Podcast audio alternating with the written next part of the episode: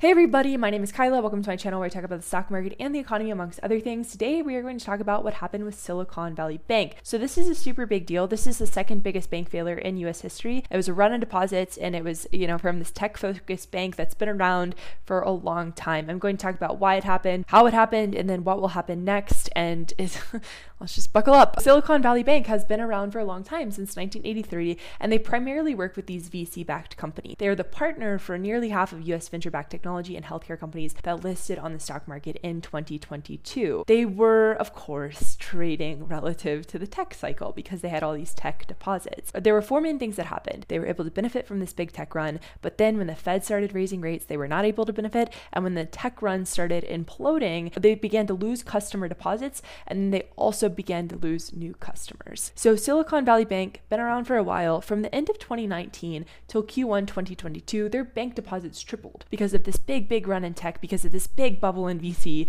And across all banks, that was the theme though. So bank deposits were skyrocketing everywhere. Deposits at US banks rose by almost $5.4 trillion over that same time frame. But people weren't demanding loans. And this is important because banks take your deposits and they say, don't worry, we'll keep your money really safe. But how they make money off your deposits is by loaning it out to other people. So if people are like, I don't really want to take a loan, but all of these people are demanding to deposit with the banks, the banks have to figure out another solution. So they had a solution. They were like, how do we make money? They invested in securities, and I'll talk more about like the specifics of the securities later on. And then they also invested in cash. So securities went up from $3.98 trillion to $6.26 trillion, and then cash went up from 1.67 trillion to 3.38 trillion. The two types of securities that they were investing in held to maturity securities, which you can lose money and it's like no big deal because it's not mark to market, it's just hanging out on your balance sheet and you don't have to realize any losses. And then there's available for sale. So available for sale reflects more of reality. That's when you sort of report what actually is going on. During 2020, everybody was like, no worries, like we'll just do available for sale. Like that's not a big deal because we're not losing money on these securities right now. Three quarters of banks in general, their securities portfolios were held in AFS, these available for sale securities. But then the Fed started raising rates, right? And and so bond prices began to fall because there's an inverse correlation between bond prices and yields. So banks were like, I'm going to take these AFS securities and reclassify them as HTM because I don't want to deal with these falling bond prices on the bonds that I've already bought. They were like, we'll take these losses up front, but then we're not going to worry about it anymore. So that was fine. Like, you know, sure, whatever. Yikes.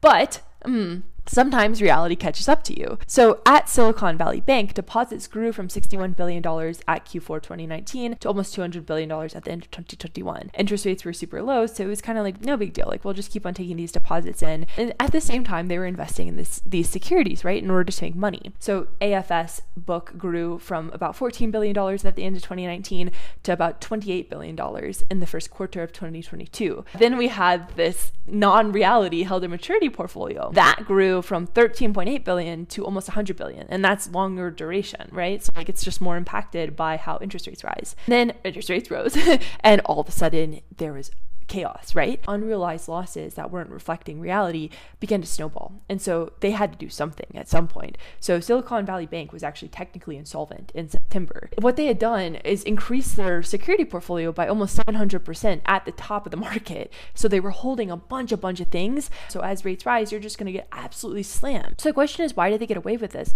And why did they end up having to sell? Borrowing short to lend long is what banks exist for. Silicon Valley Bank was able to get around a lot of regulations because they were like, we don't have this amount of short term wholesale funding that would require us to report in the way that you would want us to. And we don't need to do what these other banks are doing because we don't have that. Most of our deposits are coming from corporate customers. Like, we're fine.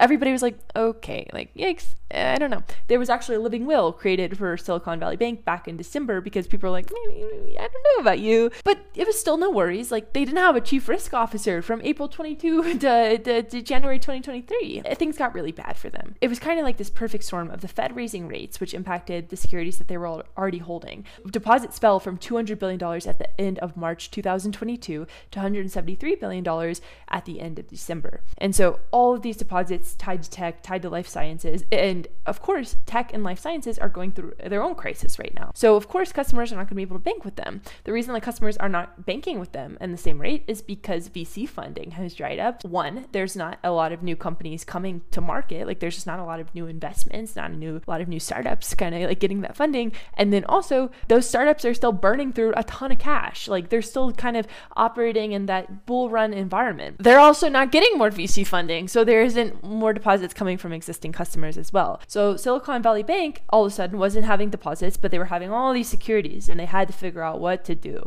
And so they had to start selling. So they sold 21 billion of available for sale securities and they had to raise money to stay afloat because like yikes, right? Like a lot of unrealized losses. Silvergate was also blowing up and then people just freaked out because they were like, why are you raising money? What the heck is going on? And then this doom loop of freak began and the CEO communicated wrong. He was like, everybody stay calm and don't freak out because if you freak out, other people are going to freak out. Don't do that. And so it created this huge, huge problem. And then also VCs like Peter Thiel came out and he was like, take your money out of there. And that is a doom loop. That is reflexivity. That is what happened. So it was really these four main things. The Fed raising rates blew out their holdings. Their holdings were sort of risky in the first place, right? And they bought these, you know, billions and billions of mortgages when yields were so, so low. And of course, if you think about the people who got in in the housing market when yields are really low, somebody's on the other side of that trade. It was Silicon Valley Bank. And also, you know, this is a great quote from Conor Sen changing the price of government debt is the primary mechanism for tweaking employment and inflation, which, as we're seeing, can be at odds with the role of government debt in global financial asset portfolios. They also top tick the market. Number two, startups stopped depositing because VC funding dried up. So they had exposure to the venture side on the loan side, and then they also had exposure on the deposit side to the venture side. Just a lot of tech exposure here. And also, clients were burning a ton of cash still because it was kind of like we're operating in this like growth oriented mindset. Also, new investments stopped because VC funding dried up and uh, you know deposits dropped 20% in 2022 due due to the tech downturn. And the CEO made stuff worse by like talking. Uh, yikes. And you know what now? So a lot of the customers of Silicon Valley Bank are uninsured, which is really sad. Like they have more than 250,000 in deposits at the bank. So the FDIC stepped in and they were like, "We're going to take over. We're going to make sure that you know you, you're probably going to get bought out by somebody like J.P. Morgan." But it was closed due to inadequate liquidity and insolvency. So the FDIC and the California Department of Financial Protection and Innovation probably has been watching this for quite a while. Obviously, they were insolvent in September. It, it'll just be what happens over the weekend. So none of this is conclusive right now. But the regulators have had a long time to work on stuff like this. So it's not going to be a 2008.2. A lot of the other banks are way more insured. They don't have these sort of risky positioning going on. The other question, of course, is like, what is the Fed going to do? So the Fed is probably not going to raise rates by 50 basis points now. The two year has slid almost 40 basis points to stay. And the pe- people are just like, the Fed can't hike in this environment. Like, you have banks blowing up, and people are demanding safe haven treasuries now. And it also will be unlikely that the Fed does more quantitative tightening because it just shows how delicate some aspects of the financial system are relative to what we thought it was. Startups what will happen to startups. They might not be able to make payroll next week, um, which is really unfortunate. It'll happen. It, we'll see what happens, like if they get bought out over the weekend. And also, companies that had no business relationship to Silicon Valley Bank can't pay them, pay, pay their people because Silicon Valley Bank was a payroll deposit company for them as well. And you know, other banks, so First Republic Bank they had a lot of unrealized losses in their held to maturity securities, but it wasn't anything like what Silicon Valley Bank had.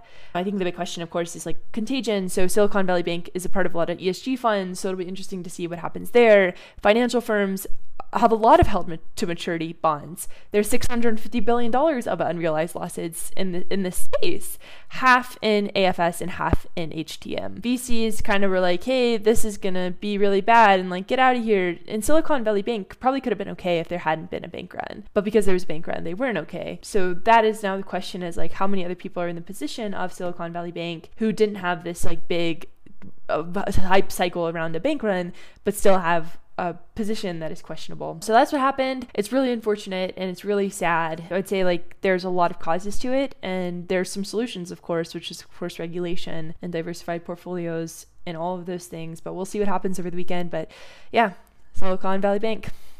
Thanks for hanging out. Thanks so much for spending time with me. If you'd like, go ahead and share with a friend, hit like, subscribe, um, and hope you all are doing okay out there, and I'll talk to you soon. Bye.